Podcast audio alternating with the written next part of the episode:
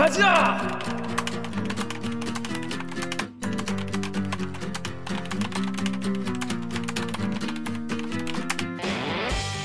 듣다 보면 빠개치고 보다 보면 목이 막히는데 사이다를 안 주는 본격 고구마 섭취 방송 댓글 읽어주는 기자들! 기자들!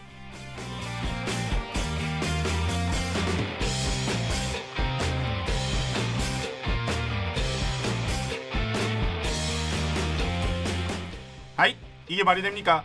저비용 고quality를 추구하는 사내수공업 방송입니다. KBS 기사의 누리꾼 여러분들이 달아주신 분노, 질책, 응원 모두 다 받아드릴게요. 4차 언론혁명은 과학입니다. Science! 반갑습니다. 저는 댓글 읽어주는 기자들의 진행을 맡은 김기화 기자입니다. 오늘도 방송 보시다가 들으시다가 이 방송 얘네 그래도 괜찮다 재밌다 들을만 하다 싶으시면은 좋아요와 구독 버튼 한 번만 눌러주시거나 홀수로 눌러주세요 네 그렇습니다. 자 기자님들 자기 소개 부탁드리겠습니다. 난 누구다? 네 안녕하세요. 아 이거 소리가 이렇게 울리니까 이게 아 그래요. 저희가 시작하기 전에 요거부터 설명을 드릴게요. 요 뭐냐? 요거 요거 요거 요거. 이게 현대인들의 필수품. 그렇죠. 현대인의 필수품 아크릴 가림막입니다.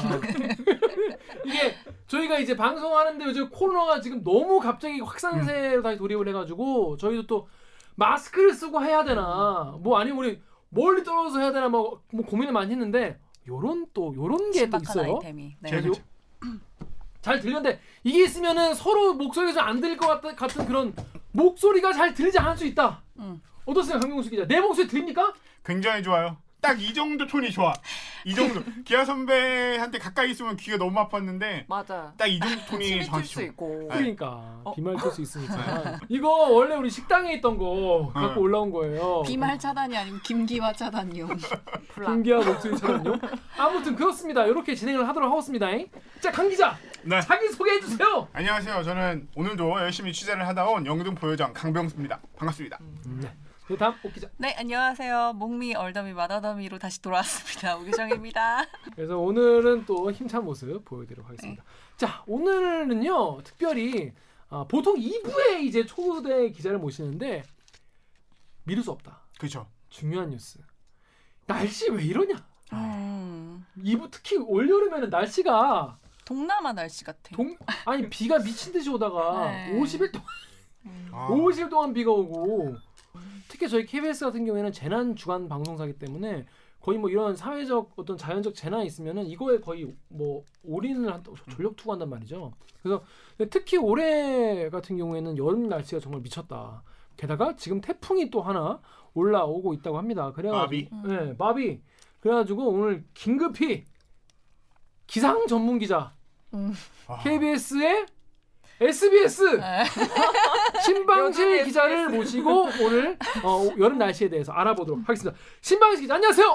네, 안녕하세요. 얼마 만에 다시 왔는지 모르겠는데. 2018년 11월 아. 미세먼지였잖아요, 그때는. 그렇습니다. 근데 올해는 네. 정말 미세먼지 없었죠. 올해는 왜 네, 미세먼지 네, 없었나요? 코로나 코로나19 때문에. 효과라고 초반에는 어. 그랬는데 어. 어떻게 그 시기를 피하면서 예, 음. 여름이 와버리고 해서 정말 날씨 맑았는데 음. 나갈 수 없다, 슬프다 이런 분들 되게 음. 많았어요. 어. 예, 미세먼지 없는데 마스크 껴야 하고 맞아. 외출 못 하고 하니까 하늘이 저렇게 파란데 그죠. 너무 슬프다. 하늘 진짜 예. 파랗긴 했어요, 그죠? 약간 그냥. 그림 보듯이 봐야 되니까. 그러니까. 맞아. 근데 그럼 이제 올 가을도 미세먼지가 없을 수도 있겠네요. 가을은 원래 가을 초반에는 겨울, 없다가 겨울, 어. 늦가을부터 시작돼서 음, 겨울이 맞아요. 지독하거든요. 음. 근데 코로나 19로 인한 효과는 이미 끝났고 어허. 오히려 배출이나 이런 건 다 원 상태로 돌아갔기 때문에 아? 이미 아, 한 그래요? 5월 정도부터는 중국이나 이쪽에서 이미 배출량이 굉장히 많이 늘었어요. 뿜뿜. 네. 어, 어. 다시 위성 자료를 통해서 봤다. 네. 아, 그때부터? 경제가 다시 재개되고 어. 봉쇄가 풀리고 막 이럴 시점과 함께 위성으로 그게 다 확인이 되는 거예요, 미세먼지? 네, 위성이 그 뿜뿜하는지 안 하는지? 네, 지금 천리안 2B라는 환경 위성이 그때도 얘기를 했었는데 올라가 있고 아, 우리나라- 지금 우리나라 위성. 이미 예, 운용을 하고 있어요. 음. 어, 올해 초에 싸서 그래서 이제 미세먼지 감시도 할 수 있고 하여간 위성을 통해서 보면 음.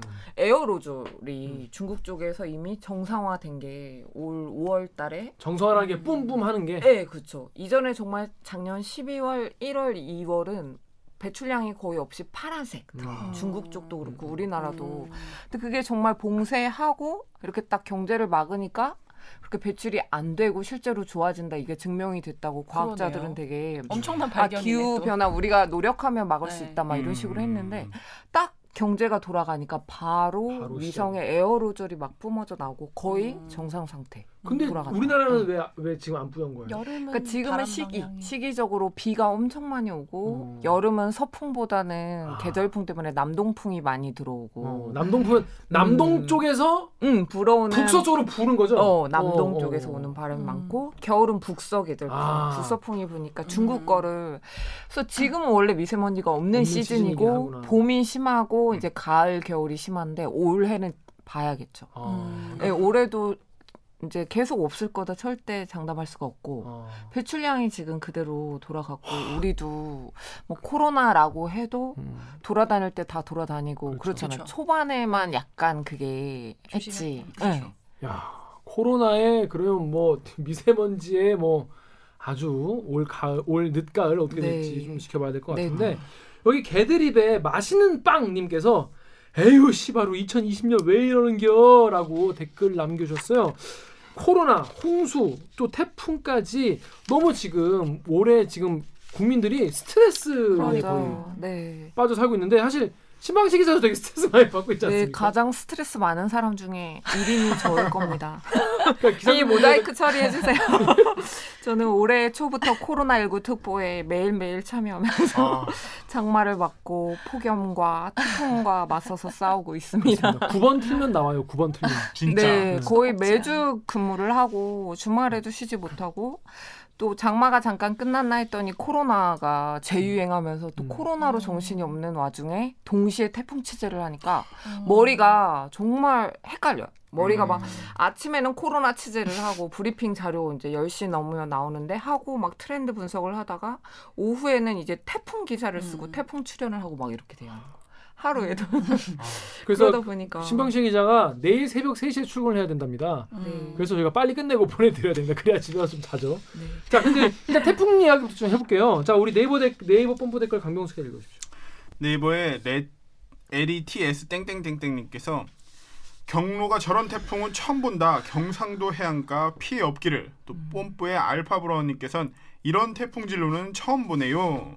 일단 태풍하면 일단 진로가 제일 중요하지 않습니까? 음. 아무리 큰 태풍, 뭐 태풍이라도 그냥 뭐 태평양 한가운데 있으면 우리가 알게 뭐야. 네네.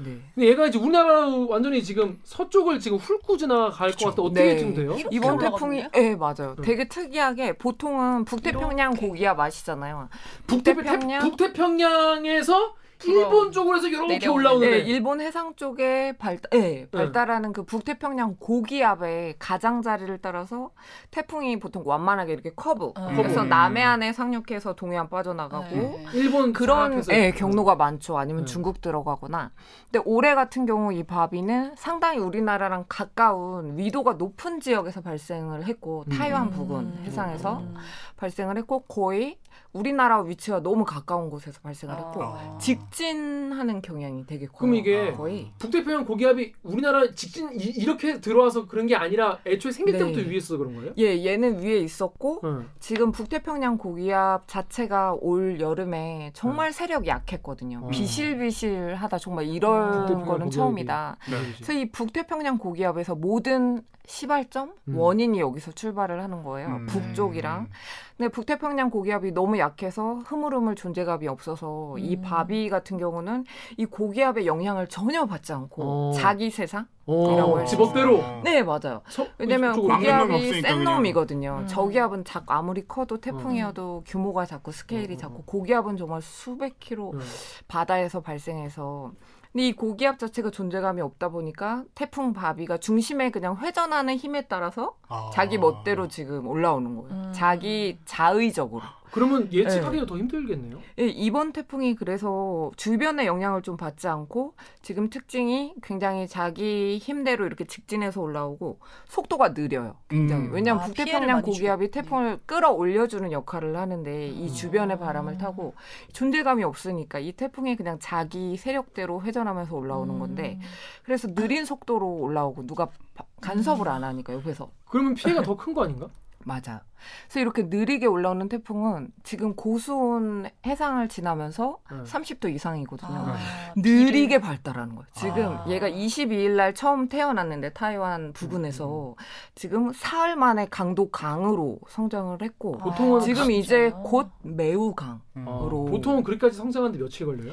보통 그런 과거 태풍들 보면 괌 부근에서 발생하거나 필리핀 부근 되게 낮은 음, 저위도에서. 발생해서 굉장히 오랜 기간 동안 이렇게 올라와요. 그렇게 음. 강해지는데 음. 걔- 근데 얘는 굉장히 위도가 높은데도 불구하고 그렇게 느리게 발달하면서 세게 올라와요. 음. 근데 이전 장 태풍인 장미, 음. 오 5호 음. 태풍 장미 같은 경우는 얘와 비슷하게 얘도 위도가 높은 쪽에서 비교적 발생했는데 속도가 나갔잖아요. 빨랐어요. 네. 음. 얘는 비구름대가 조직이 되고 세력이 커지기 전에 되게 빨리 그때는 좀 올라갔는데 네. 뭐 북태평양 고기압 영향도 있고 편서풍 때를 타고 근데 이번에는 느리게 덩치가 막 이렇게 돼서 음. 이제 매우 강한 태풍으로 제주 서쪽 해상을 오후에 이제 수요일 오후에 지나고 음. 그다음에 이후에는 이제 서해상으로 진입해서 쭉 올라오는 음. 거죠. 그러니까 수요일 밤부터 목요일 새벽이 또 수도권이나 이쪽이 음. 최대 고비가 될 수. 그러니까 지금 이거 보시는 최초 공개로 이걸 보시거나 이걸 지금 처음 이제 업로드 되자마자 보시는 분들은 이제 요때가 아마 수도권에 있지 않겠나. 네네네. 그쵸. 바람이 정말 세게 불 거라고 음. 예상이 되는 게 작년 9월달에 링링이 네. 되게 음. 기억이 너무 나거든요. 맞아요. 그때 사회부에서 제보 영상이나 이런 것들을 음. 저희가 이제 태풍 때 시청자 제보 영상을 받아서 그걸 소개를 하는데 날려가고 정말 맞아요. 예, 지붕이 다 부서져서 음. 막 떨어지고 사람이 길을 가던 시민이 바람에. 휩쓸려서 도로에 이렇게 거의 이렇게 네. 휩쓸려 가시고 해서 아찔한 상황이 있고 했는데 그 링링보다 지금 더 세거든요. 얘는 아, 매우 강 매우 매우 강도이기 때문에 링링은 강급이었고 강한 태풍이었고 강. 얘는 매우 강. 네. 그리고 이 링링은 서해상 들어오면서 냉수대 서해 쪽은 수온이 좀 낮거든요. 음. 음. 냉수대 들어오면서 구름대가 와해되고 음. 북쪽에서 건조 공기 들어오면서 음. 좀 약해졌어. 약해졌는데 그렇게 셌거든요. 음. 그러니까 올해는 이번 태풍은 더셀 거다. 링링보다. 최근에 매우 강 수준이었던 태풍이 있나요? 거의 없었어. 어. 네. 그러니까 강 수준이었고 대부분 강한 수준으로 와도 피해가 엄청 크고 뭐 정말 과거에 루사 매미급 아. 그 정도가 바람이 아마 지금이랑 어. 비슷할 걸로 무사 매미는 미친 태풍이었. 네, 네. 기상청이 처음 유사 경로나 강도 태풍으로 루사 매미를 얘기를 했을 때 아. 저는 정말 덜컥. 음. 아, 지금 정말 최장기 장마였는데 그러니까. 태풍까지 아니요 루사 매미는 너무 무서운 태풍들이잖아요. 맞아요. 2002년도에 루사가 왔고 강릉에서 그때 하루 동안 80 870.5mm라는 비가 비. 하루에 와서 하루에 875mm. 네 870.5mm. 그래서 그값 1위거든요. 그게 첫그 값이 번째? 제일 그러니까 가장 강수량. 많은 일 강수량으로 아. 그게 그래서 깨지지 않는 기록이에요. 그 음. 그때 강릉이 거의 물바다가 돼서 음. 피해가 음. 너무 컸고 그런데 또 매미 같은 경우는 강풍이 가장 강했던 태풍이거든요. 음, 음. 그때 부산에 거의 크레인들이 다 다. 엿가락처럼 다 휘어지고 지금 저는 그 시절에 제가 기자가 아니라 음. 어린 대학생 시절이었어요. 네, 제가 네, 그 네. 시절에. 네. 근데 제가 입사를 하고 이제 태풍 리포트를 할 때마다 과거 자료 영상을 보잖아요. 루사매미. 그럼 정말 너무 무섭고 막 그랬는데 이번 태풍을 그 정도 급일 거다. 음. 지금 실제로 바람이 제주나 서해안 쪽에 예보된 바람이 최고 초속 60m인데 바로 매미 때 기록이에요. 그게 아. 제주나 음. 이쪽에서 초속 60이면 시속으로 216km여서 와. 시속 아. 216km로 달리는 차에서 네. 맞는 바람을 바람이. 생각하셔야 돼요. 아. 와.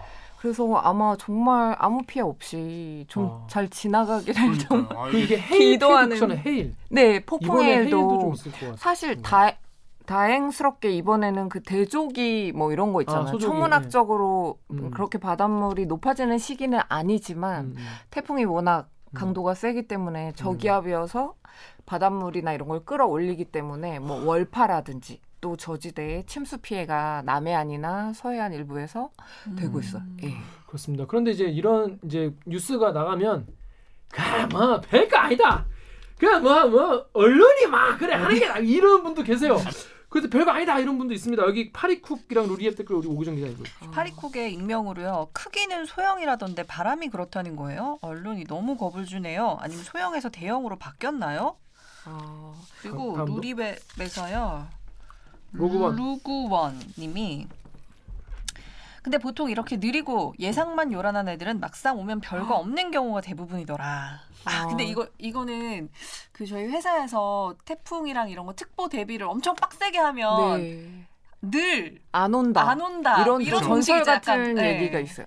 약간 그거를 그냥 우리 표현으로 우리가 호들갑 떨고 난리치면 네. 안, 안 온다. 온다. 네. 어, 왜냐면 꼭 비중계차 나가도 막 오다가 딱 중계차 하면은 오네어 비 되면 그치잖아요. 어 조금 전까지 아. 내리던 비가 비가. 지금 그쳤습니다. 이런 식으로 가잖아요. 저희도 그런 얘기 많이 하는데 사실 그 이번 태풍이 만약에 정말 요란하게 했는데 그냥 지나간다 이러면 정말 저는 하늘에 다행이다. 감사할 것 음. 같아요. 정말 다행이다. 왜냐면 지금 수해 복구가 되지 않은 지역도 그러니까. 많고 그러니까 예, 비 네. 태풍이 아니라 바람 태풍이라고는 하지만 지리산 부근이나 제주 산지 뭐 호남 지방은 최고 100에 100에서 300mm 그리고 제주 산지는 500mm 비가 음. 예보가 돼 있거든요. 음.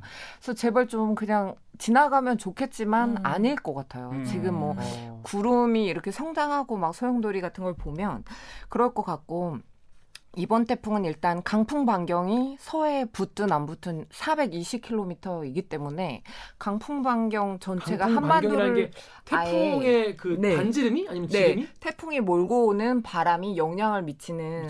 반경, 예, 반지름. 반지름이 400? 해요. 예, 그게 바로 420km여서 반지름이 그러면 거의 서울에서 부산까지가 반지름. 한반도를 다, 다 덮겠네요? 덮는 아, 태풍이야. Shit. 매우 강한 태풍은 그 정도니까 어디가 더 심하다 할 것 없이 지금 한반도 다. 전역 에 강한 바람이 불고 특히 서해안 쪽은 아까 말씀드린 대로 시속 200km 넘는 바람이 불 수 있기 때문에 아. 시속 200km 바람을 맞아본 적이 없는데. 네, 그렇죠. 피해가 정말 응. 모든 바람으로 인한 모든 피해가 발생할 수 있다. 심각한 음. 피해가 이런 식으로 기상청에서도 계속 예, 경고를 하고 있고 음. 기상청이 그래서 지금 그 파리쿵님이 이 익명에 하고 음. 이 댓글을 보면 뭐 소형이라던데 음. 하는데 네. 기상청에서 그래서 올해부터 태풍 예보를 할 때 크기를 나타내는 소형, 중형, 대형 이걸 없애기로 했습니다. 음. 왜냐하면 그 동안에도 소형 태풍이 올라왔는데 오히려 또 피해가 큰 경우가 굉장히 많았거든요. 음. 소형이라고 약보고.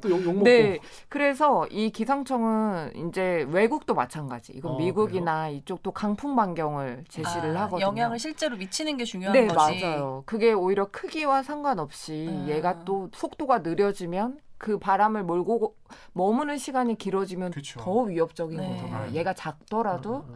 만약에 계속 서해상을 막 열 막 24시간 동안 계속 지나간다. 천천히, 천천히. 천천히. 음. 네.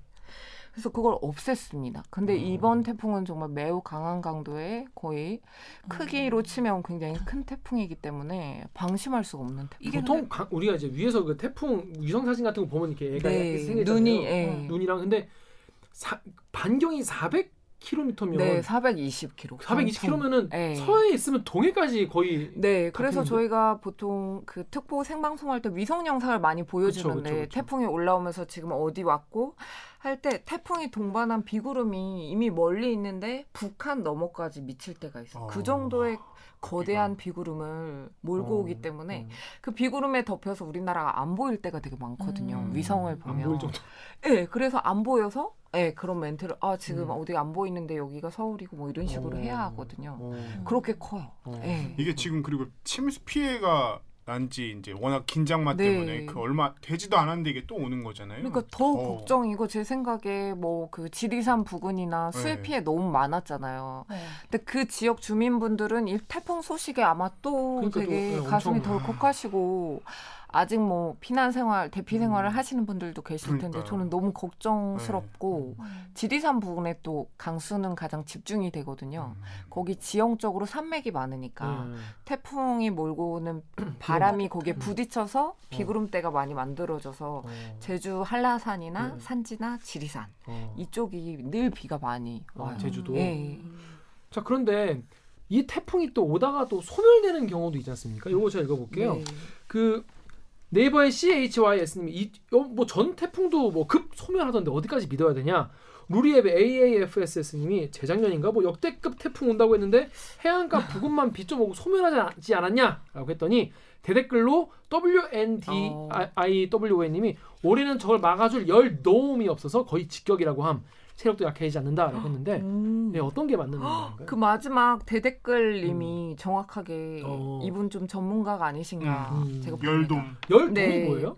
그러니까 아까 그 북태평양 고기압 제가 얘기를 했잖아요. 음. 북태평양 고기압은 네. 따뜻한 네. 공기죠. 기본적으로. 근데 이전에 2018년도에 2018년. 기록적인 그때 한 달 넘는 장기 폭염이 이어졌을 때 네. 이제 세상에 나온 용어가 열돔 현상. 음. 아 아. 2018년에 그 너무 더워가지고 한달 아스팔트 넘게. 막 녹고 막 예, 그리고 아. 미친 더위. 네. 온열 질환 사망자도 역대. 최고로 맞아, 맞아. 48분이 그때 돌아가셨는데 어, 그때 열돔이라는 표현이 처음 나왔는데 열돔. 아. 그러니까 우리가 늘 알던 북태평양 고기압은 우리가 알잖아요. 늘 그쵸. 덥고 습한 날씨. 어, 덥고 습한 날씨. 그런데 이쪽 중국 쪽에서 중국 쪽에서 티벳 고기압. 티벳 고기압 네, 티벳? 고원 아, 아세요? 티벳 티벳 고원 알아요. 네, 그 티벳에서의 고원이- 7년. 네, 거의 뭐 어. 그쵸. 오, 그, 티- 거기서 찍었나요? 어. 브래드 피트. 거기가 굉장히 고도가 높고 이 태, 햇빛이 엄청 많이 들어와서 가열이 늘 되는 지역이거든요. 네. 굉장히 건조하고. 네. 음. 근데 그에 따라 거기에서 굉장히 눈이 빨리 녹고 하면서 열이 축적이 엄청 많이 된 거예요. 티벳 쪽에서. 네, 음. 티벳 어, 고기압. 어, 어. 그래서 티벳의 그 뜨거운 열기까지 우리나라로 중국발 음. 아, 열기가 그 밀려오고. 양쪽에서 이렇게 온 맞아요. 예, 네, 음. 그렇게 아, 하고 이렇게 온 거 이렇게? 남동 쪽엔 북태평양 고기압. 고기압이. 근데 이쪽 티벳 아이는 음. 대륙에서 발달하는 아이라 습도가 높지 않고 어. 타는 듯한 가마솥 건조한. 같은 어. 매우 건조하고 뜨거운 공기. 야, 거기 공기 여기까지 오는 거예요? 네, 상층에서. 와, 너무 그리고 신기하다. 하층은 북태평양 고기압에 습한. 덥고 습한 아. 공기가 아래로 깔아주고 해서 그때 열돔 미친 그러니까. 날씨. 미친 날씨. 어. 근데 너무 더웠어. 2018년은 그래서 태풍이 못 뚫고 들어올 정도. 음. 아, 와, 나 왜냐면 알았다. 고기압 고기압이 쌓여 있으니까 태풍이 못 세구나 들어오고. 이게. 그래서 그, 그. 그러면 이제 하, 남한 전체가 그 열돔에 네 있는 맞아. 거예요? 그때 거의 장기 폭염. 그래서 비도 안 오고. 네, 막 그때 그랬구나. 홍천이 41도까지 8월 맞아요. 1일 날 올라가서 그게 역대 최고 기온이었고 음. 서울도 39.6도. 와. 음. 관측 111년 만에 폭염이라고 했던 게 바로 그 열돔이었어요. 맞아요, 맞아요. 근데 어. 올해는 덥지가 않았죠 그다지 음. 더위가 짧았고 없었어요. 음. 7월은 오히려 6월보다 폭염이 없었어요. 맞아요. 0.1일밖에 폭염일 음. 수가 안 나타나서 어. 6월보다 시원한 7월. 네. 그래서 뭐 음. 에어컨 샀는데 맞아. 뭐냐 이거. 기상청이 그랬는데 제 주변에 제가 네. 그런 얘기를 너무 많이 들어서 기사도 많이 썼는데 네. 그럴 만큼 올해는 선선했던 게 음. 이 북태평양 고기압, 이 열돔 말씀하셨는데 이 북태평양 고기압이 약해. 비실비실하고 어. 힘을 못 썼어. 예. 음. 힘을 못 써서 음. 더위도 약하고 음. 이 북태평양 고기압 대신에 북쪽 찬 공기의 세력이 엄청 센 거. 시베리아 저기압 고기압? 시베리아 그때 그 시베리아는 아, 기- 시베리아 고기압은 겨울에 아 겨울에 오는 애고. 추위를 몰고 오는 애고 얘는 거의 시베리아발 북극 아, 한기가 어. 예, 내려온 거죠. 음. 그래서 되게 시원하고 올해는 그랬는데 이 태풍마저도 직격하는 게 아까 음. 말씀드린 것처럼 음. 이 태풍의 진로를 잡고 끌어주고 통제할 북태평양 고기압이 부재하기 어. 때문에 음. 얘가 올해 이렇게- 티벳 걔도 없어요? 네. 티벳 없어. 티벳 없어. 왜냐면 티벳 쪽도 티벳 없어. 그리고 중국 쪽도 홍수가 굉장히 많이 나고 그쵸, 해서 그쵸, 그쵸. 그쪽도 가열이 안 된 거예요. 아. 열기가. 맞아요. 예. 왜냐면 저희 동북아시아 같이 갔거든요. 네. 올해 좀 비슷한 상황이 시기적으로 차이가 조금만 나고 계속 이어졌어요. 네. 이상 기후가. 얘 바비가 정말 날 날뛸 수 있는 환경인 거네요. 자기 그러네. 마음대로. 근데 왜냐면 무주 공산에 아, 아무도 지금 예. 날 제어할 사람이 없으니까. 예, 바비의 길을 이렇게 야 이리 와 이리 와 하면서 해주는 그게 없기 때문에 아, 그러니까 정리하면 평소에는 북태평양 고기압이 그러니까 화면으로 보면은 이쪽으로 한반도에 있으면 이렇게 네. 남동 쪽. 올라와가지고 예. 이제 태풍이 얘를 타고. 이렇게 오니까 네. 일본으로 해가지고 이렇게 가거나. 네. 이렇게 오면 이제 뭐 제주도 이렇게 쓰게 쓰 네네네. 이렇게 경남 상륙. 경남 이쪽 예, 쓰고 가거나 맞아요. 뭐 이랬는데 올해는 약간 비실비실하니까 예, 아예 존재감 타고 갈 게 없어서 없고 또 옛날에 쭉또 올라가는 네. 거지. 이게 음. 이렇게 올라오고 이쪽에서 이제 티벳 고기압이 이렇게 오니까 둘이 만나가지고 야 네. 우리 여기는 우리가 이렇게 열동. 고기압들끼리 만나서 접수했어. 한반도를 접수를 네. 하니까 태풍이 올라오다가 어? 뭐, 어나 모임? 나 어디가 어디가 하다가 이렇게 소멸되고 무서운 형님들이 그치, 딱 한반도 버티고 일진들이었는데. 있으니까. 아 예. 이렇게 둘이 있으니까 그래서 그 2018년도는 아예 소나기도 못 내렸어. 아, 대기가- 왜냐면 뜨겁고 뜨겁고 가득 쌓여 있으니까 대기 불안정한 상태가 안 일어나는 거예요. 어. 이찬 공기와 음. 더운 공기가 뜨겁게 안정적인. 해야 하는데 찬 공기가 못 뚫고 네. 오는 거예요. 그래서 제발 아 대기 불안정이 그래서 네, 대기 온다는 게 그런 거예요? 대기 불안정이 찬 공기가 상층에서 내려오고 밑이 뜨거우니까 뜨거운 건 위로 맞아. 올라가려고 하고 맞아, 찬 맞아. 공기는 무거우니까 내려오려고 하죠. 아우, 다 아시죠 이거 차가운 거는 떨어지 뒤섞이면서 내려오고 네. 뜨거운 대기 거 불안정으로. 대류 대류 예. 대류 네 맞아요. 어. 대류 현상이 대류, 바로 대류. 그렇게 생겨. 아는, 아는 단어 나왔 나왔어. 참 잘했어. 그러다 보면 이제 여기 네. 뜨거운 게 이제 수증기도 같이 가지고 올라가다 네, 보니까 그렇죠, 그렇죠. 잡열이나 네. 이런 것들이 네. 수증기가 물방울이 되면서 또 에너지 원이 어. 되고. 그렇습니다. 근데 올해는 그런 일 그런 일이 좀 없고 지금 태풍 혼자 지금 바로 다이렉트로 오고 있다고 합니다. 음, 아마 지금 방송 보시는 분들 밖에서 지금 바람 그러니까요. 와. 자 그런데 그러면 이제 피해 지역도 좀 좀 알고 있으면 좀 더 대비를 하기 좋을 것 같은데 이 뽐뿌 여기 댓글 우리 강병수께 읽어주십시오. 뽐뿌의 좋은 내씨님께서 왼쪽이 더 위험 반경이라 그나마 어? 다행이네요. 그 서쪽이라는 얘기 말씀이죠. 네. 네. 핸드폰 지르자 1님께서 어 왼쪽이 위험 반경인가요? 윗분은 오른쪽이래요. 것 어, 파리수마님께서 태풍은 왼쪽 오른쪽 상관없이 위험해요. 순간적으로 기압 배치에 따라 어느 쪽이 더 위험하다고 할 수 없어요. 네, 보통 보면 이제 태풍 그 태풍이 보면 이제 어. 이렇게 막 돌아가면은 태풍이 이렇게 후려치는 부분이 더 위험하다.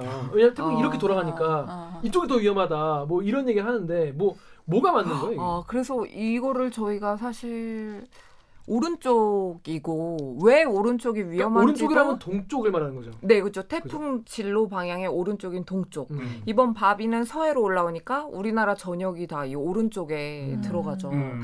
그래서 이거를 저희가 보도할 때 가끔 CG로 왜 네. 그런지를 설명을 하는데 네. 많이 좀 헷갈려 하시는 것 같아요. 네. 그러니까 태풍이 일단 왜냐면 오른쪽이 왜 위험 반원이냐면 속도가 두 개가 플러스가 되거든요. 뭐, 뭐가. 태풍 자체가 위로 올라가는 아예 이동 속도가 있잖아요. 네. 태풍이 뭐 시속 몇십 킬로미터로 이동한다. 음.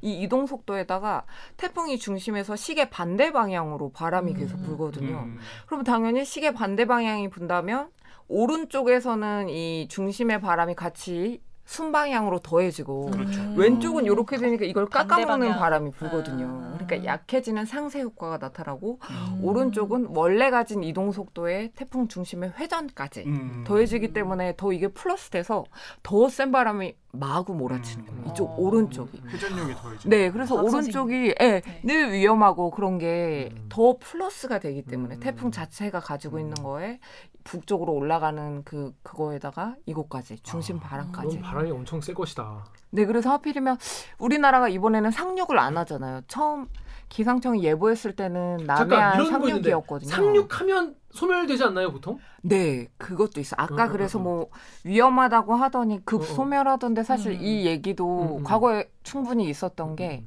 상륙한 뒤에는 육지랑 마찰력이 일단 심해지고 음. 얘가 열 공급을 바다에서 받잖아요. 어. 수증기 뜨거운 네. 열대 음. 바다의 수증기 음. 고수온 해역을 지나면서 육지에 들어서면 일단 아무리 센 놈이라도 보급이 안 가면서 되니까. 약해질 수밖에 음. 없고 특히 이런 태풍들 중에 또 서해안에 있는 서해상 냉수대 음. 그러니까 보통 30도 이상으로 높은데 지금 서해는 한 26도, 음. 7도 요선이거든요. 음. 그러니까 일단 선선한 바다에 들어서면서 세력이 이렇게 다운되고 음. 그러니까 사람들이 아 이 태풍 정말 세대 세대 하다가 갑자기 그렇게 약해져서 뭐 온대 저기압으로 뭐 약해졌습니다 이런 뉴스에 아마 그렇게 음. 느끼셨을 분들이 있는데 일단 그러면 상륙한 이후의 얘기고 음. 그것도 서해 지나온 이후의 얘기고 링링 같은 경우도 작년에 서해상 진입하면서 조금 냉수대 만나면서 살짝 꺾인 게 있는데 그래도 바람이 셌거든요. 네. 꺾여도 네.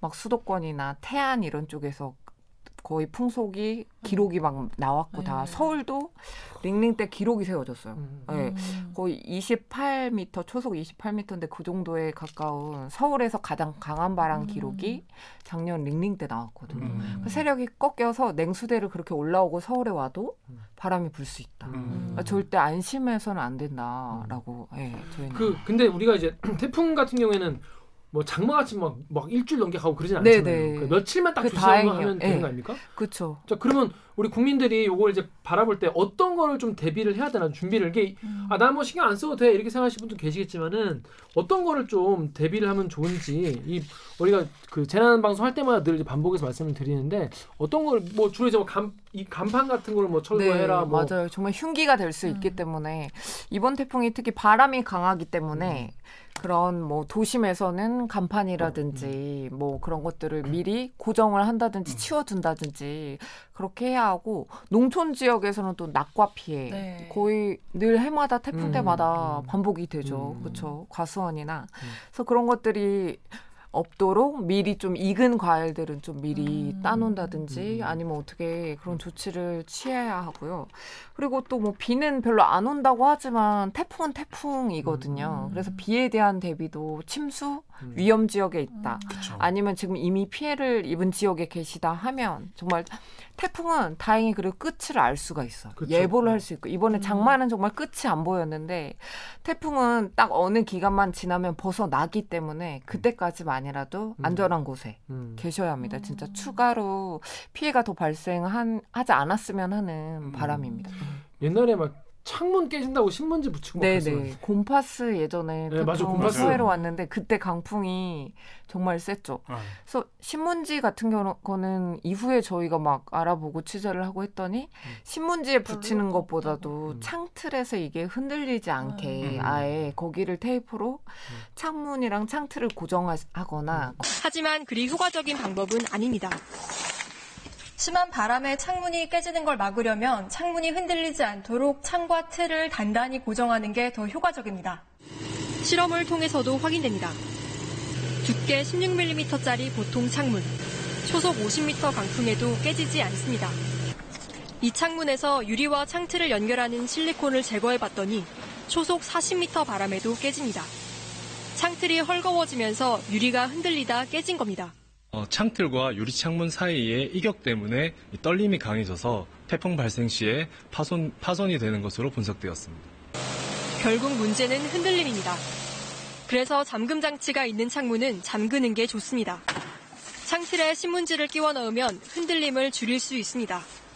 유리에 보호 필름을 붙이면 깨졌을 때 파편이 튀는 것을 줄여 2차 피해를 막을 수 있습니다. 그게 신문지를 뭔가를 어. 그쵸 그런 걸 끼워서 이렇게 움직이지 않게 흔들리면서 깨지는 거니까. 오 이게 흔들려서 깨지는 거다. 네. 그래서 창문에만 이렇게 막 테이프 붙이고 하는 게 소용이 소용이 없다. 없다. 이런 또 조언이 나왔습니다 그때. 음, 그렇습니다. 하여튼 이건 태풍 이거 보시는 분들도 그렇고 하여튼 한 2, 3일 하루 이틀 2, 3일 정도만 좀 그럼요. 조심을 하시면 될 수 있을 것 같으니까. 대비는 정말 과해도 괜찮은 것 같아요. 맞아요. 네. KBS 과하게. 네. 예. KBS 그래서 재난 방송도 정말 과하다 싶을 정도로 많이 하는 네. 것도 혹시나 못 보시고 또 이제 제비를 못 하시는 분 계실까봐 이렇게 하는 건데 자 그런데 이 기상청에 대한 사람들이 음. 불씨는 뭐늘 있어 왔죠 그래서 뭐 기상청 행사하는데 비 온다 뭐 이 다음 댓글 우리 어, 강, 어 오기정 기자님 읽어주시죠 다음에서 이스페셜님이 구라청 이번에는 진짜지 음. 하셨고 네이버의 대제이님이 나도 기상청이 있는 나라에 살고 싶다. 그러니까 특히 이게 올해 여름에 7월 말부터 역대급 폭염이다 그래서 그렇죠. 근데 아 폭염이라고 했었어요. 폭염은 또. 그냥 주구장 창 비만 왔다. 역대급 장마. 아. 역대급 장마 50일 동안 비가 왔다. 더울 틈이 없었다. 그래가지고 네이버에 이제 Z9 사모님이 우리 할머니 무릎이 날씨 더 잘 맞춘다. 어? 우리 그래서 이게 신방실 기자도 이제 보다가 3년 연속 빗나간 기상청 여름 전망 찍어도 맞겠다. 라는 제목으로 기사를 쓸 정도로 우리나라 기상청이 조금 아, 좀더 분발해야 되지 않냐 이런 얘기가 있는데 일단 요거 왜 이렇게 잘 못 맞추냐 일단 그 이유가 뭐예요 가장. 이유가 그래서 기상청에서 뭐 이제 천리안 위성도 네. EA도 있고 EB도 환경 위성이지만 있고 그다음 슈퍼컴퓨터도 또 새로 들여오고 뭐 예보관들도 있고 한데 기상청에서는 일단 최근에 사례들이 너무 극한 사례였다. 그러니까 뭐 기후 변화가 심해지고 그렇죠. 음. 그런데 사실 솔직히 그렇거든요. 2018년 이게 3년 연속 빗나간 걸 제가 너무나 취재하면서 알고 있기 때문에 이 기사를 쓴 건데 제가 겪었기 때문에 2018년도 또 뭐 평년과 비슷하거나 다소 높겠다 했는데 기록적인 또 그런 폭염이 폭염. 왔고 음.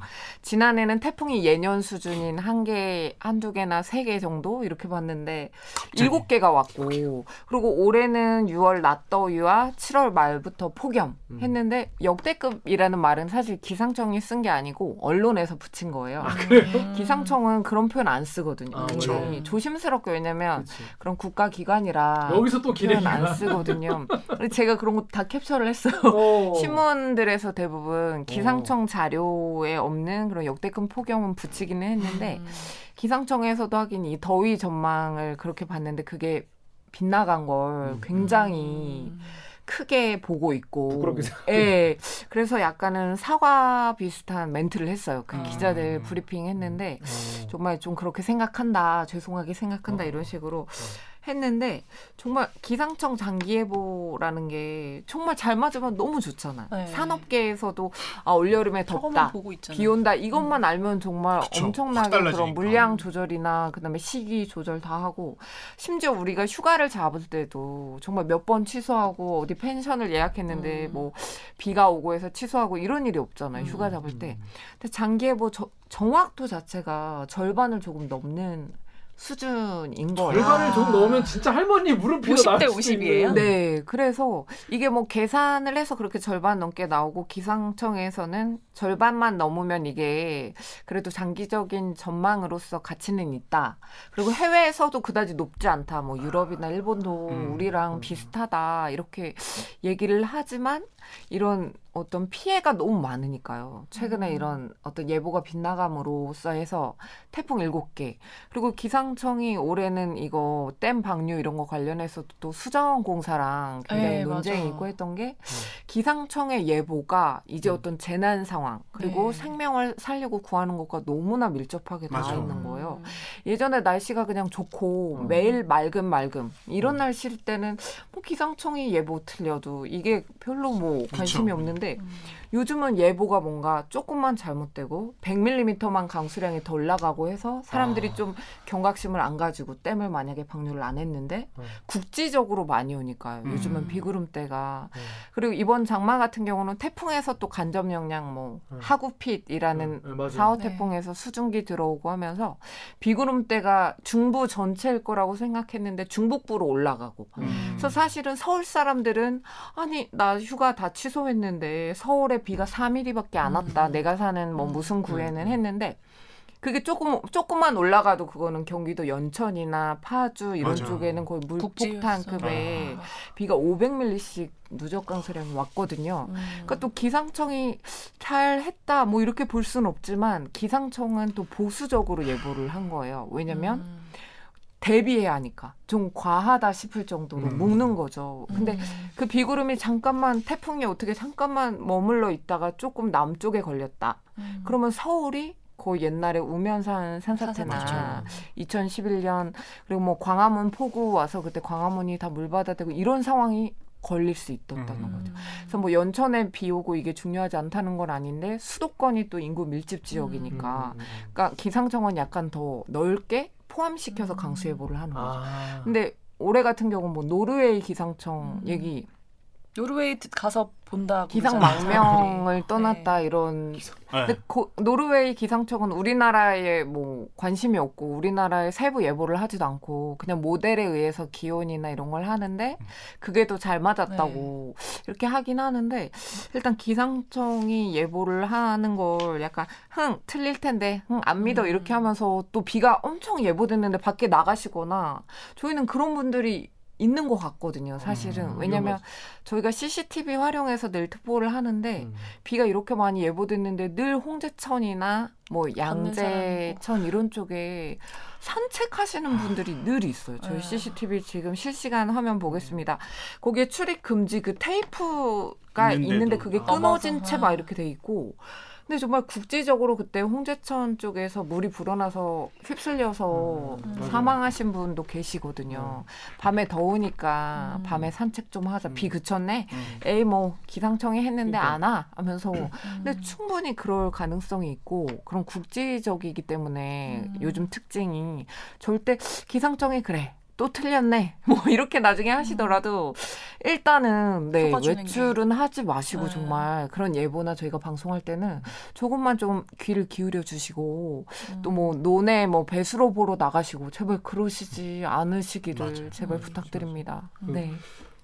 또 뭐 미국이나 이런 데는 대평원이어서 날씨 변덕이. 심하지 않은데 음. 우리는 산이 많죠. 그쵸. 그 바다, 아, 삼면이 그렇겠네, 바다. 또. 그러니까 해상은 관측 공백이거든요. 해상은 솔직히 위성 아니면 거기에 관측소가 없잖아요. 그 전수를 해상은. 세울 수 없으니까. 근데 중국 바다 지나면서 급격하게 비구름이 변화하고 늘 그런 패턴이라 국제적으로 수도권을 강타하고 또 그런 음. 비구름들이 그래서 예보하기가 쉽지 않은 어 음. 제가 예보관이어도 어 음. 그런 지역으로 꼽히고 그러면 노르웨이 기상청에서 본 게 맞았던 더 많이 맞았던 건 네. 그냥 단순히 네 그렇죠 운- 그래서 신문들에서 그 사례를 어떻게 기사를 썼나 봤더니 어떤 특정한 사례들을 픽업 딱 아. 입맛에 맞는 그러니까 충분히 그럴 수 있잖아요 음. 기상청이 대부분 만약에 뭐 99%를 더 정확하게 맞았다. 음. 그런데 1%가 어디 서울 뭐 종로구 어디에서 비가 노르웨이 쪽이 더 잘 맞았다.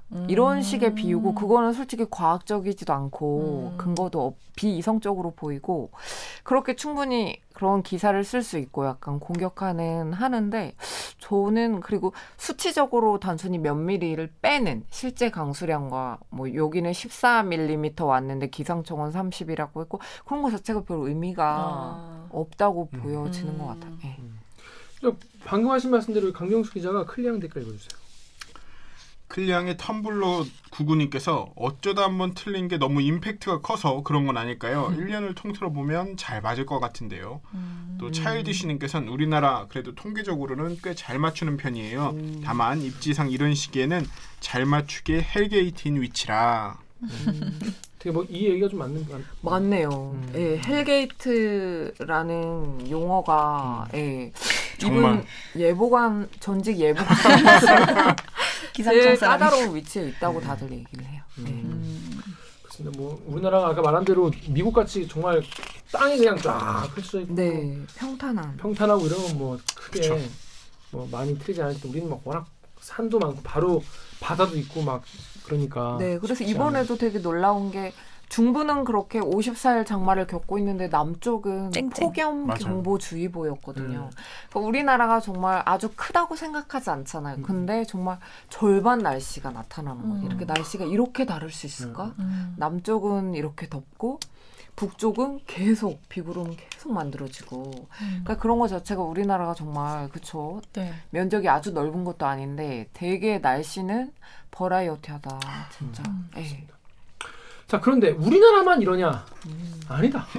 전 세계가 지금 네. 옛날에 우리 뭐 에, 엘니뇨 라니냐 뭐 이런 네네. 얘기도 많이 듣고 그런데 이게 기후 변화 이 전 지구적으로 다 지금 지금 난리가 나고 지금 예전 같지 않은 날씨가 지금 생기고 있다고 하는데 왜 클리앙 댓글 우리 오기정 기자가 좀 읽어주시죠. 클리앙의 영양 삼계탕님이 우리나라 기후가 수년간 급격하게 변화하고 있어서 기존 데이터를 근거로 만들어진 모듈로 정확하게 예측하기는 어려울 것 같아요.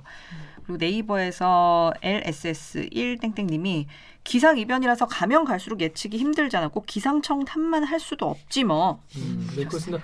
이 어, 신방실 기자가 지금 기상 전문 기자를 되게 오랫동안 해왔는데 지금 요즘에 기상 이변, 기, 기후 변화가 되게 좀 많이 있다고 해요. 그래가지고 그 불타오르는 시베리아 우리와의 연결고리는 뭐 이런 디지털 기사도 쓰- 쓰기도 했는데 나중에 한번 가서 보시고요.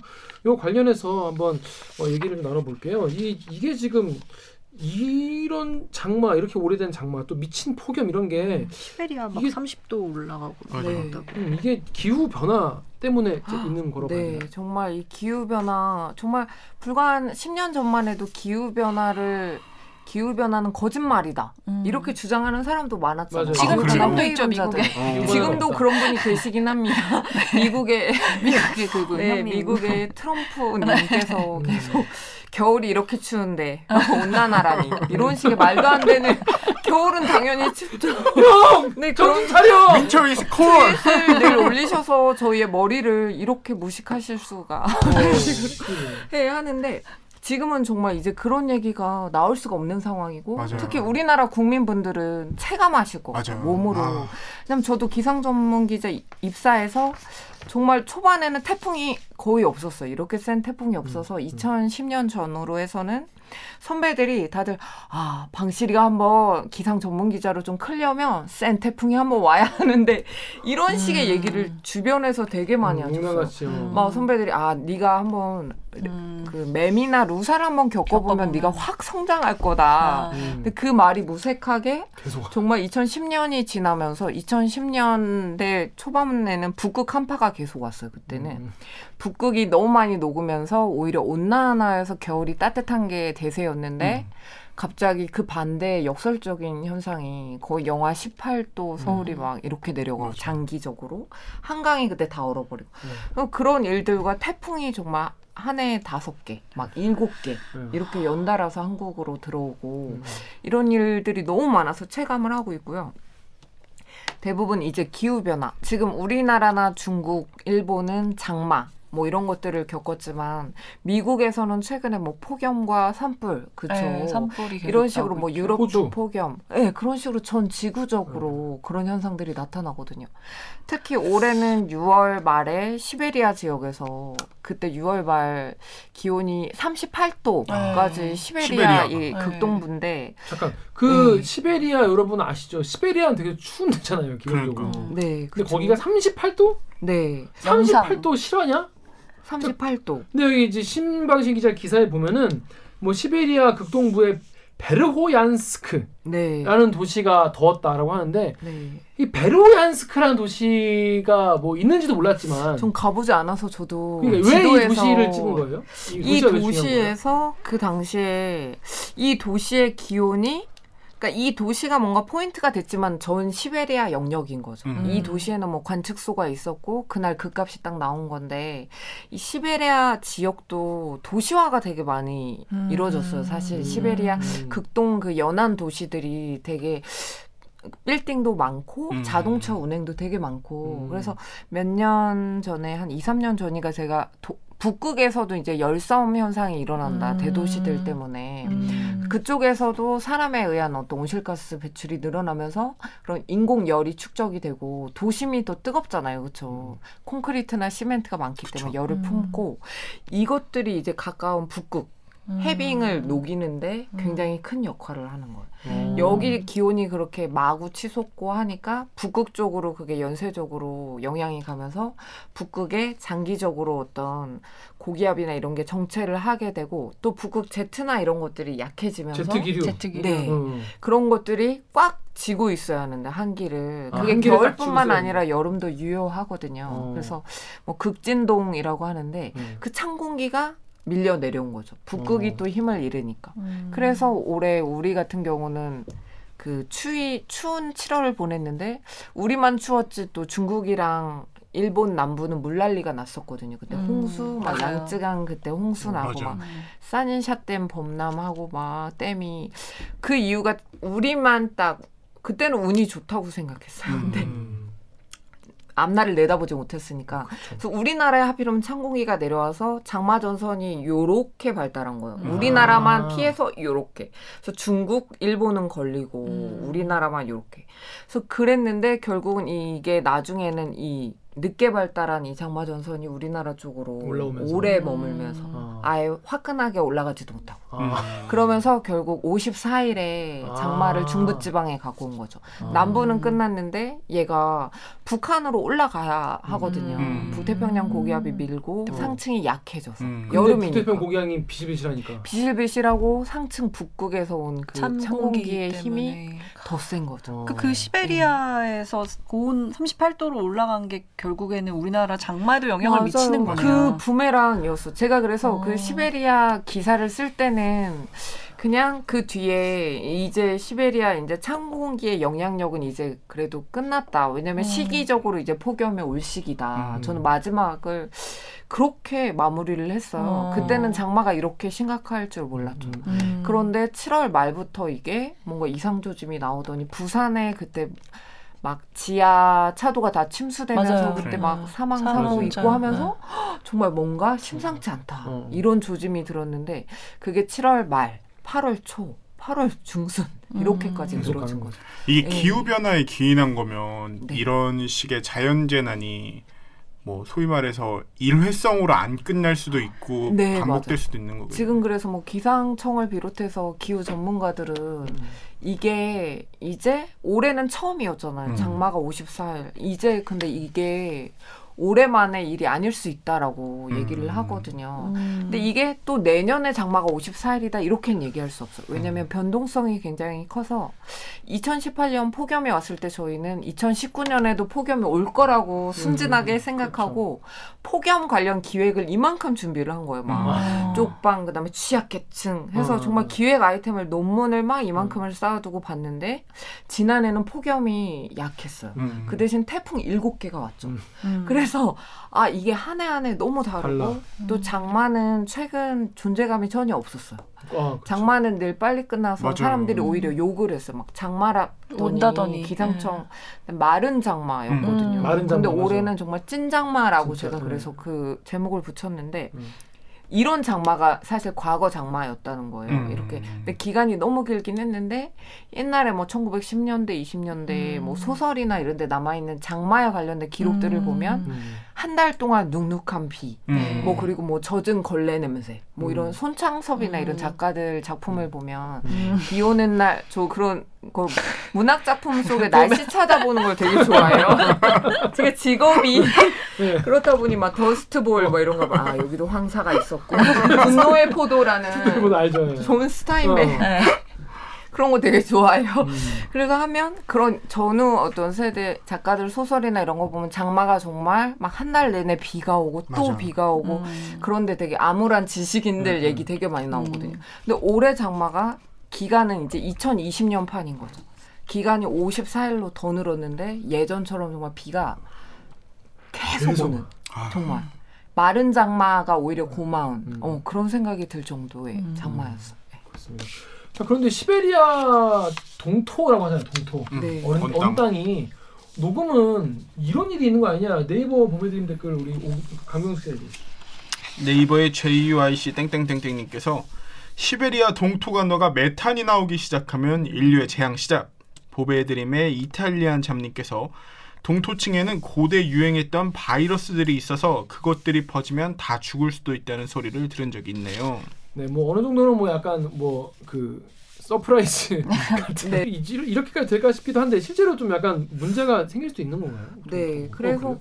일단은 메탄 같은 경우는 맞는 말이고, 아, 그래요? 예, 영구 동토층에 메탄이 어마어마하게 묻혀 있는데 그게 녹으면서 실제로 배출이 많이 되고 있고, 메탄은 사실은 이산화탄소보다 온실 효과가 더 강력한 네. 기체거든요. 온실 어. 효과가 이산화탄소가 일단 양이 많기 때문에 지금 가장 문제가 되는데 메탄이 훨씬 심각한 온실가스 고 음.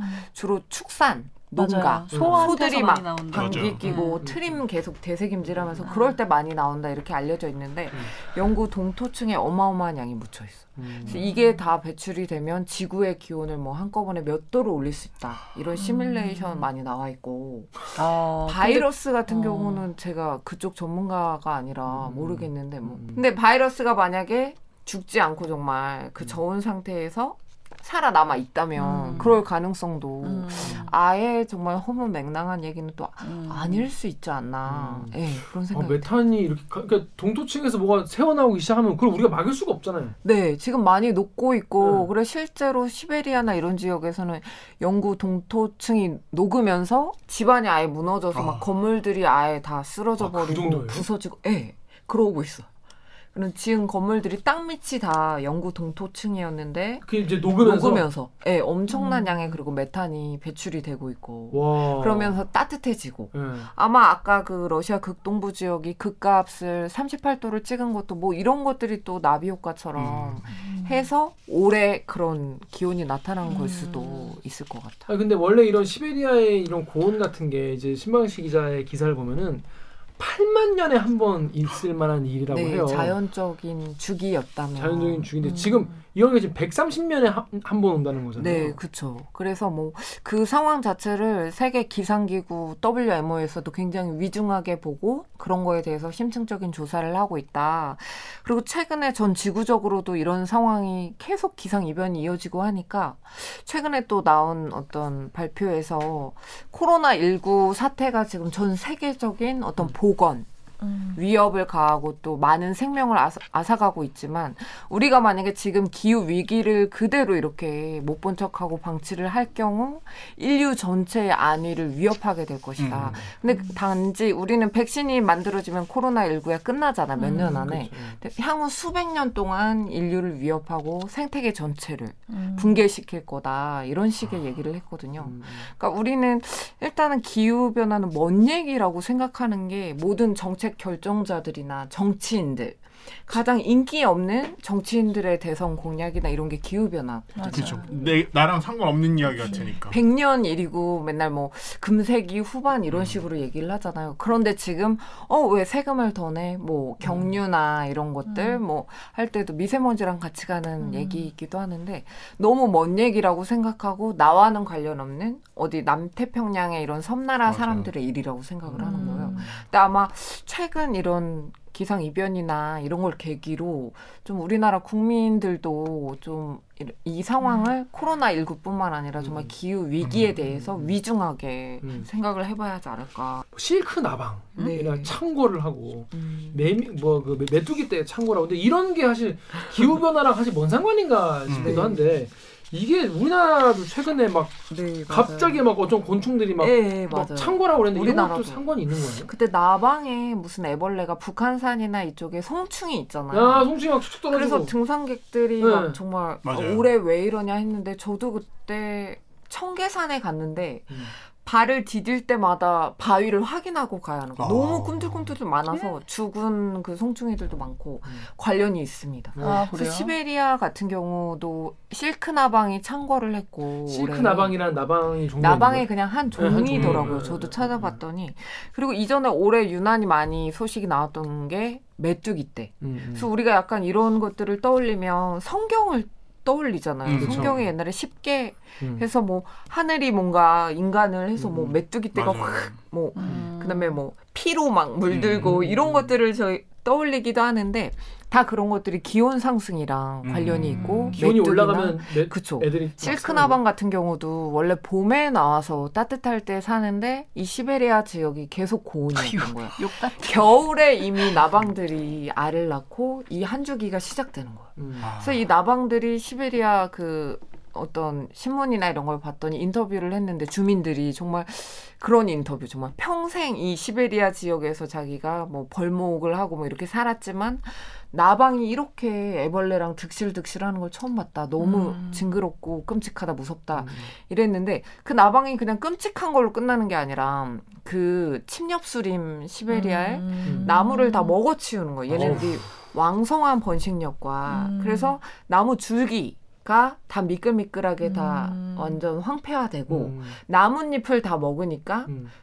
줄 없는 거예요. 이 음. 물을 함유하고 있는 잎이 다 없어지는 거예요. 음. 그러니까 산불이 조금만 나도 이 아, 나무들이 굉장히 취약하게 산불. 그래서 와, 시베리아는 그렇게 이어지네. 고온 현상과 이런 것들이 연결고리로 산불이 어마어마하게 나서 정말 와. 그때 배출된 온실가스가 뭐 수백만 톤 뭐 이런 그럼 식으로 또 다시 더워지고. 와 이게 맞아. 계속 자연은 진짜 무서운 아니 거 어떻게 안 좋은. 쪽으로만 되지? 예, 그렇죠. 정말 네. 그 피드백이라고 네. 하는데 저희가 뭐 positive 피, 피드백 이런 식으로 하는데 다 그런 식의 연결고리가 있는 거예요. 음. 그러니까 북극의 얼음이 만약에 한 해 많이 녹으면 얼음이 녹으면서 시커먼 바다가 드러나고 이 바다가 열을 훨씬 많이 가지고 있기 때문에 음. 얼음은 알베도가 높아서 다 반사하잖아요. 음. 기온을 서늘하게. 네. 근데 바다는 햇빛을 쭉쭉 흡수를 해서 겨울에 얼음이 다시 안 얼고 음. 아. 겨울은 겨울에 얼음이 아 그러니까 얼음이 예. 위에 한번 있으면은 녹으면 얼, 어, 빛이 와도 얘가 반사하니까 예. 좀더 얼어 있을 수 있는데 이게 서늘하게 예.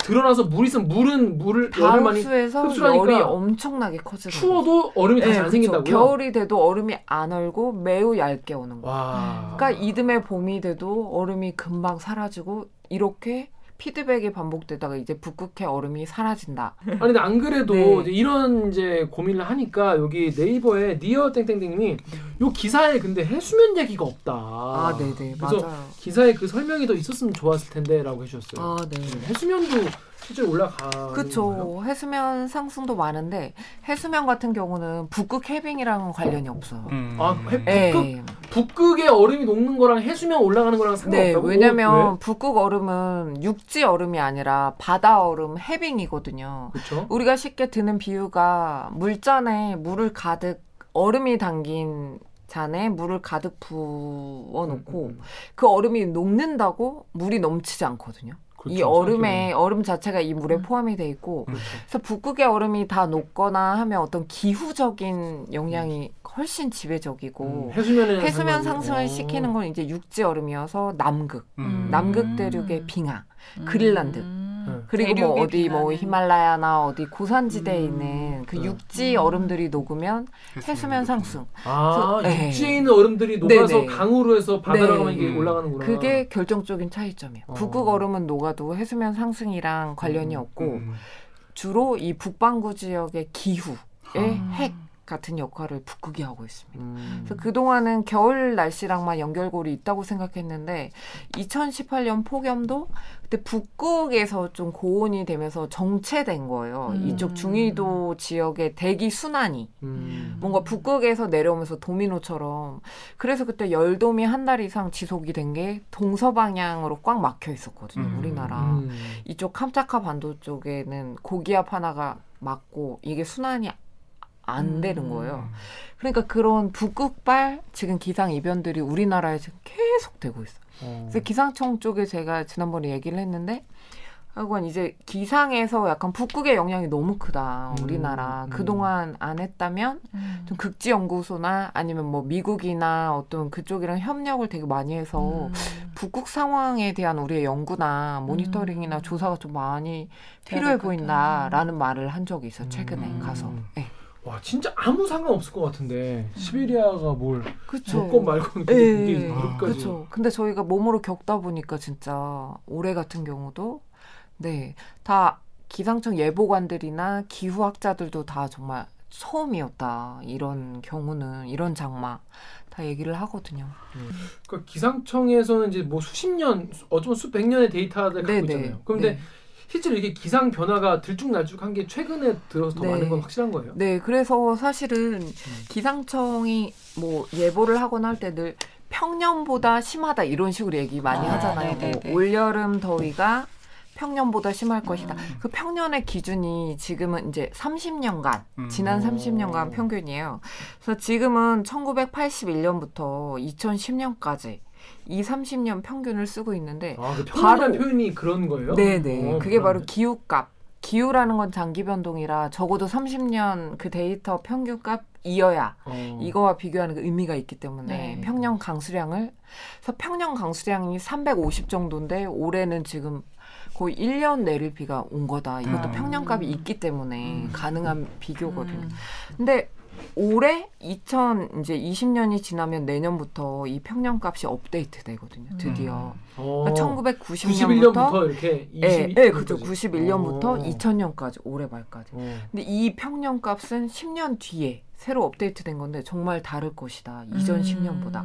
왜냐면 어. 2010년대, 2020년대 이런 음. 기상 이변들 음. 너무나 많았기 때문에 아마 서울의 평년 기온 자체가 예를 들어서 지금은 네 서울 7월 평년 기온이 30도입니다. 네. 근데 내년부터 평년 값이 막 34, 뭐 4도는 아니겠지만 음. 이런 식으로 확 올라갈 수 있다. 음. 아니 근데 네. 진짜로 기상청조차도 예측하지 못한 기상 이변을 결국에 우리가 만든 거잖아요. 그러니까 이게 그렇죠. 어, 너무 우리의 책임이 있기 때문에 일방적으로 사실 음, 기상청을 하기보다는 그쵸. 아 기후 위기, 위기 상황 그리고 네. 우리나라뿐만 아니잖아. 미국에서 중국. 데스밸리 아, 맨날 그건 50도 진짜. 이상 올라가지, 산불 나지, 네. 시베리아 그런 걸 보면서 아 전 지구적인 음. 그러면 내가 어떻게 우리가 어떻게 달라져야 한다. 우리는 근데 우리 근데 정말 난 이런 이런 거 할 때마다 좀 답답한 게 네 맞아. 개개인이 아, 내가 내가 예를 들어서 오늘 네 맞아 맞아.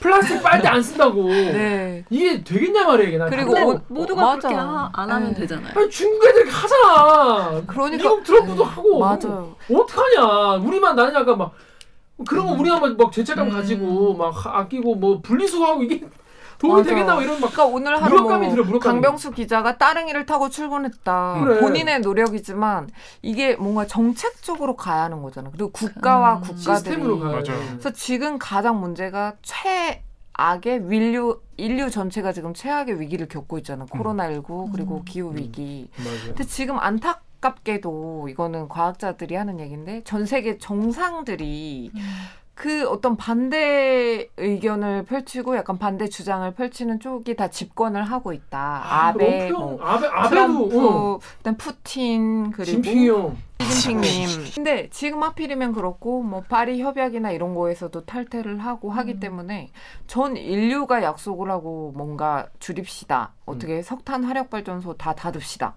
우리 그 대신 우리가 어떻게 도와주겠소. 선진국 입장에서 이런 식으로 가고 후진국들이나 어떤 개발도상국들 해야 하는데 그런 분위기가 아니고 오히려 악화 일로를 걷는 상황. 그러니까 그리고 우리도 평생 잘 살지 몰라요. 맞아요. 우리 세대까지 괜찮겠지 이렇게 생각하지만 절대 음. 아니고 맞아 몇 년 사이에 예, 막 2000한 바뀌니까. 뭐 50년 이 정도만 그러니까. 돼도 어. 더 심한 세기 말로 예측했던 것들이 당겨서 나타날 수 있고 우리의 노년을 굉장히 불행하게 보낼 수 있죠. 그렇습니다. 예, 장마 겪고 태풍 제가 예 그럴 수 있다는 얘기 예요. 이래갖고 뭐 자손들이 뭐 제사할 때 뭐 절이나 하겠어요.